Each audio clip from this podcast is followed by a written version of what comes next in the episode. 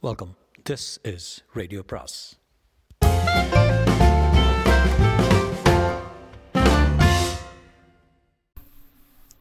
அனைவருக்கும் அன்பு வணக்கம். சுஜாதாவின் ஒரு நடுப்பகல் மரணம் அத்தியாயம் பதினான்கு. மாதவராவ் நம்பிக்கையின்றி சந்தோஷப்பட்டார். என்னது? சடக்கென்று கலைடோஸ்கோப் குலுங்கினார் போல ஒரு புதிய சித்திரம் தென்படுகிறது. Maya sports club.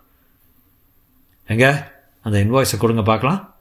ரோஜா நிற சிவப்பில் பெரிய காகிதத்தில் கார்பன் அழுத்தத்தில் தெளிவாக இருந்தது விலாசம். பதினாறாவது குறுக்கு தெரு ஆறாவது மெயின் மல்லேஸ்வரம்.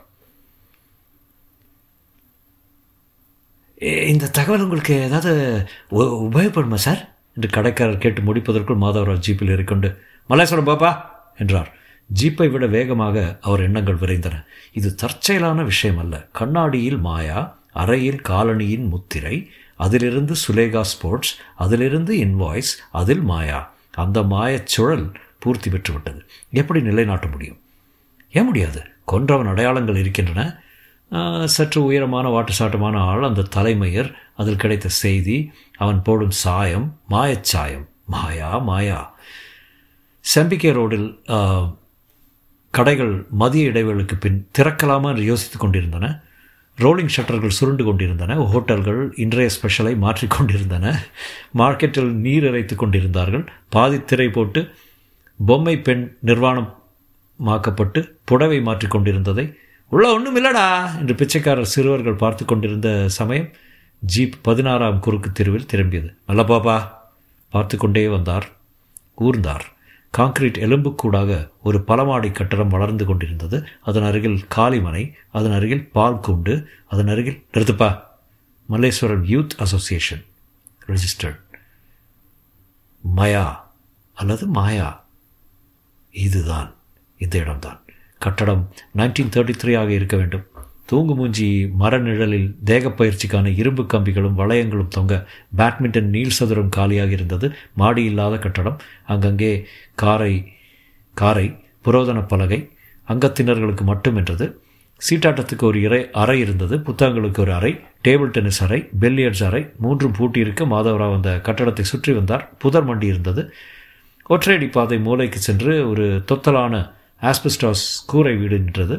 அதன் கதவை தட்டினார். யாரு? கதை தரையா யாரு சுப்பிரமணியாவரா அவருக்கு மாமா கதை கதை தர யாரா திரும்பி எட்டி பார்த்த கிழவனுக்கு அறுபது வயது இருக்கலாம் என்று யோசிப்பதற்குள் கதவை மூடிக்கொண்டு விட்டான். கொஞ்சம் இருங்க. மாதவராவ் சுற்றி பார்த்தார். காம்பவுண்ட் சுவருக்கு மேலே வெட்டப்பட்ட பிடிஎஸ் பஸ்களின் முகங்கள் தெரிந்தன. அந்த உயரமான காங்கிரீட் கட்டட உச்சியில் கலவை கொட்டி மிதித்துக் கொண்டிருந்தார்கள். பாவாடை சட்டை காலேஜ் பெண்கள் விசுவாச மாணவர்கள் சைக்கிளில் தொடர நடந்து கொண்டிருந்தார்கள். இந்த உடையை தடை செய்ய வேண்டும். கிழவன் திறந்தான். இப்போது பனியன் அடித்திருந்தான் என்னங்க? எப்போ திறக்குது? என்னது? கிளப்புங்களா? நாலு மணிக்குங்க. மாதவராவ் கை கடிகாரத்தை பார்த்தேன். இப்போ நாலு மணி. அப்போ சுப்பிரமணியா அவர் வர்ற நேரம் தான் சாவி உண்டு இருக்கா? இல்லைங்க. நீ யாரு? பில்லியட்ஸ் மார்க்கருங்க. எனக்கு ஏதாவது தப்பு தண்டாவா? இல்லை ஒரு ஆளை பற்றி விசாரிக்கணும். உன் பேர் என்ன? வெங்கடசாமப்பா. முப்பது வருஷமாக இந்த கிளப்பில் வேலை செய்கிறேங்க எத்தனை பேர் மெம்பரு அது இருக்குங்க நானூறு ஐநூறு. பிரிட்டோ இருந்த காலத்தில் ஆயிரம் பேர் இருந்தாங்க. டென்னிஸ் கோர்ட் இருந்தது. பாட்டிங்கள்லாம் நடக்கும். இப்போ தான் சீட்டாட்டம் வந்து குடிப்பாங்களா? சேச்ச கிடையாதுங்க. பிரிட்டோ காலத்தில் பார் இருந்தது. அவங்க அவங்க அளவாக குடிப்பாங்க. இங்கே உள்ள மெம்பருங்களில் எல்லாம் தெரியுமா உங்களுக்கு? ஓ ஓரளவுக்கு தெரியுங்க. உயரமாக வாட்டு சாட்டமாக ஒருத்தர் வருவாரா? பேர்? பேர் தெரியாது. வயசு? வயசும் தெரியாதுயா? தலை கொஞ்சம் நரைச்சு சாயம் போடாத ஆசாமி யாரையாவது தெரியுமா உனக்கு? அவன் புரியாமல் விழித்தான். சரக் சரக்கென்று காய்ந்த இலைகள் முனகும் சப்தம் கேட்க. என்னையா? வாங்க. போலீஸ்காரங்க என்னமோ விசாரிக்க வந்திருக்காங்க. கேட்குறதே புரியல. இவர் தான் சார் சுப்பிரமணியா செக்ரட்டரி சுப்பிரமணிய தலை தள்ளி வாரி இருந்தார் காதோரத்தில் மட்டும் நரை தெரிந்தது. ஒருவேளை சாயம் பூசுகிறவராக இருக்கலாமோ? ச்சே பாவாதே. Mister Subramanya inspector Madhavarao from crime branch ஒரு சமீபத்திய கொலையை பற்றி விசாரிச்சிட்ருக்கேன். அந்த கொலையை செய்தவனுக்கும் இந்த ஸ்தாபனத்துக்கும் தொடர்பு இருக்கலாம்னு தெரியுது. பெரிய நெற்றி. கொலையா? இங்கேயா? மீசைல் நரை. இங்கே இல்லை நீங்கள் கொஞ்சம் உங்கள் ஆஃபீஸை திறந்தீங்கன்னா நிதானமாக உட்காந்துட்டு பேசலாமே. ப்ளீஸ் கம் ரொம்ப மரியாதைப்பட்ட ஸ்தாபனம் நடுத்தர வர்த்தகங்களுக்கு பொழுதுபோக்குன்னு ஏற்பட்டது. அஞ்சு ரூபாய் தான் அங்கத்தினர் கட்டணம் வாங்குகிறோம் பதிவு செய்யப்பட்டது. தனிப்பட்ட ஆடிட்டர் இருக்காங்க. அவர் நடந்து கொண்டே வாயிலை அடைத்து கொண்டு பூட்டை திறந்து கொண்டு அரை நாற்காலியை தூசி தட்டி கொண்டே பேசினார். உட்காருங்க. சுப்பிரமணியா அவர் கம் டு த பாயிண்ட்டு கொஞ்ச நாளுக்கு முன்னால் சுலேகா ஸ்போர்ட்ஸுங்கிற கம்பெனியிலேருந்து ஸ்போர்ட்ஸ் வகை ஷூக்களில் டிஸ்கவுண்ட் ரேட்டில் வாங்கினீங்க இல்லையா? சுப்பிரமணியா ஆமாங்க. ஞாபகம் இருக்கு. இருபத்தஞ்சி ஜோடி ஞாபகம். ஆ அந்த ஜோடிகள் என்ன செஞ்சீங்க? ஆ மெம்பர்ஸ்க்கு கொடுத்துட்டோமே. மாதவராவ் தன்னுள் பதற்றம் அதிகரிப்பதை கட்டுப்படுத்தி கொண்டு நிதானமாக யார் யாருக்கு கொடுத்தீங்க? என்றார் சுப்பிரமணியம் எழுந்து ஒரு கோத்ரேஜ் பா பாதி அலமாரியை சாவி போட்டு திறந்து அதன் கைப்பிடியில் சற்று தடுமாறி இருந்து இழுத்து திறந்து ஒரு பச்சை நிற ஃபைலை எடுத்து வைத்தார். My records are up to date என்று அதை சரக் சரக் என்று புரட்டினார் நிறுத்தினார். அவர் முகம் மலர்ந்தது. பார்த்தீங்களா நோட் பண்ணியிருக்கேன். பதினஞ்சு ஜோடி கிரிக்கெட் டீமுக்கும் பத்து ஜோடி பேஸ்கெட் பால் டீமுக்கும் கொடுத்துருக்கேன். உங்கள் பேரெலாம் இருக்கா? டீம் கேப்டன்களை தான் கேட்கணும். கேப்டன் தான் சைன் பண்ணி வாங்கிட்டு போயிருக்காங்க. கேப்டனுங்க பேர் இருக்கா? ஆ.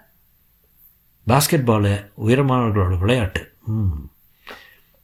Wait minute basketball team list இருக்குதுன்னு நினைக்கிறேன். சமீபத்தில் அவங்க தேவாங்க யூனியன் டோர்னமெண்ட்டுக்கு போயிட்டு வந்தாங்க. ரயில்வே கன்ஸ்ட்ரக்ஷனுக்கு அப்ளை பண்ணுறதுக்கு பேரெல்லாம் கொடுத்தோம். அது வந்து எக்ஸ்டர்னல் கரஸ்பாண்டன்ஸ் ஃபைலில் இருக்கும். ம். மறுபடியும் அரை வீரோவுக்கு சென்று மறுபடியும் ஒரு ஃபைலை எடுத்து வந்து மறுபடியும் சரக்கினார். குட் ரொம்ப சிஸ்டமேட்டிக் நீங்கள் சுப்பிரமணியன் நிமிர்ந்து நானூறுரூபா சம்பளத்துக்கு ஆண்டர் வேலை சார் எவன் இந்த மாதிரி ஒழுங்காக வச்சுருப்பான்? ஜென்ரல் பாடிக்கு பாடியில் வாய்க்கு வந்தபடி கேட்குறாங்க நாலுனா செலவழிச்சா கூட வவுச்சர் போட்டு வச்சுருப்பேன். ஃபாலோ பாருங்கள் மறுபடியும் சரக் சரக்கு யார்? பாஸ்கெட் பால் ஆட்டக்காரர் பட்டியல். மாதவராய் அது வாங்கி பார்த்தபோது அவர் விரல்கள் மெலிதாக நடுங்கின. ஈஸி ஈஸி மாதவராவ் இன்னும் எவ்வளவோ இருக்கிறது. S Ramanujam captain R Muthanna MG Satyanarayana. H Udayakumar K Udayakumar K Thimmaiah RV just minute H Udayakumar. இந்த பேரை எங்கேயோ சந்தித்திருக்கேனே. ஆ வந்தான் அந்த ஹோட்டல் பையன். உமா பாப்ஜியுடன் படுத்திருந்தாள். தூங்காதே தூங்காதே என்றான். அதிக சமயம் இல்லை சமயமில்லை. நாளைக்கு நான் செத்து போக போகிறேன் இல்லையா? அதுக்குள்ள எல்லாவற்றையும் காலி பண்ணி விடுகிறேன். மனித உடம்பில் எத்தனை குவாட் ரத்தம் தெரியுமா? இந்த சின்ன ரத்தத்துக்கு இத்தனை வேதனைப்படுறியா நாளைக்கு பாரு இந்த ரூம் பூரா என் ரத்தத்தால் அலம்பா போகிறேன். பாப்ஜி பாப்ஜி பேசாதே பேச வேண்டாம். கடிகாரம் ஆறு நாற்பத்தி ரெண்டு காட்டுகிறது. சித்திரத்தில் ஷெனாய் வாசிப்பவர்கள் எல்லாரும் எழுந்து வருகிறார்கள். கதவு தட்டப்பட்டு யாரு என்று கதவு கேட்கிறது? நான் தான் மாயா வந்திருக்கிறேன். வா மாயா. ஒதுங்கு. எனக்கு படுக்க இடம் வேண்டும். நீ அந்த பக்கம் நான் இந்த பக்கம். இந்தா. இந்த தலைப்பாகை அணிந்து கொள். வா பாப்ஜி போகலாம் உமா புஸ்தகம் வாங்க போகிறது மறக்காமல் கண்ணாடியில் எழுதிக்கிட்டு போ. என்ன? ஒரு டவல் கேட்டு கூட ரத்தத்தை தொடச்சிக்கொள்ள வேணும். வருகிறேன் உமா. அப்புறம் சந்திக்கிறேன். இரு. பாப்ஜி இரு. போகாத. ஒரு திமிரு திமிரி கொண்டு விழுத்தாள். உடம்பு பூராவும் நனைந்திருந்தது. சாயங்காலமா காலையா என்று தெரியாமல் சற்று நேரம் பிரமித்தாள். எழுந்தாள். முகத்தை சிங்கில் அலம்பிக் கொள்ளும்போது மூர்த்தியின் ஆஃப்டர் ஷேவ் லோஷனை பார்த்து அதன் மூடியை திறந்து முகர்ந்தாள். ஒவ்வொரு இடத்திலையும் ஒவ்வொரு வாசனை துடைத்துக்கொண்டு துடைத்து கொண்டு கீழிறங்கி வந்தாள். கூடத்தில் பேசிக்கொண்டிருந்தவர்கள் அவளை பார்த்ததும் நிறுத்தினார்கள். மதிக்காமல் உள்ளே சென்றாள். மாமியார் அவளை ஒரு முறை நிமிர்ந்து பார்த்தாள். உடனே பார்வையை சரித்து ஃபில்டர் மூடிய நங் என்று தட்டினாள். அம்மா நான் காப்பி போடுறேனே என்றாள். போட்டாச்சு. இப்போ மணி என்ன தெரியுமா? எட்டு. ரெண்டாம் டோஸ் காஃபி ஆகிட்டு இருக்குப்பா அம்மா நான் சமையல் பண்ணட்டுமா? வேண்டாம்மா.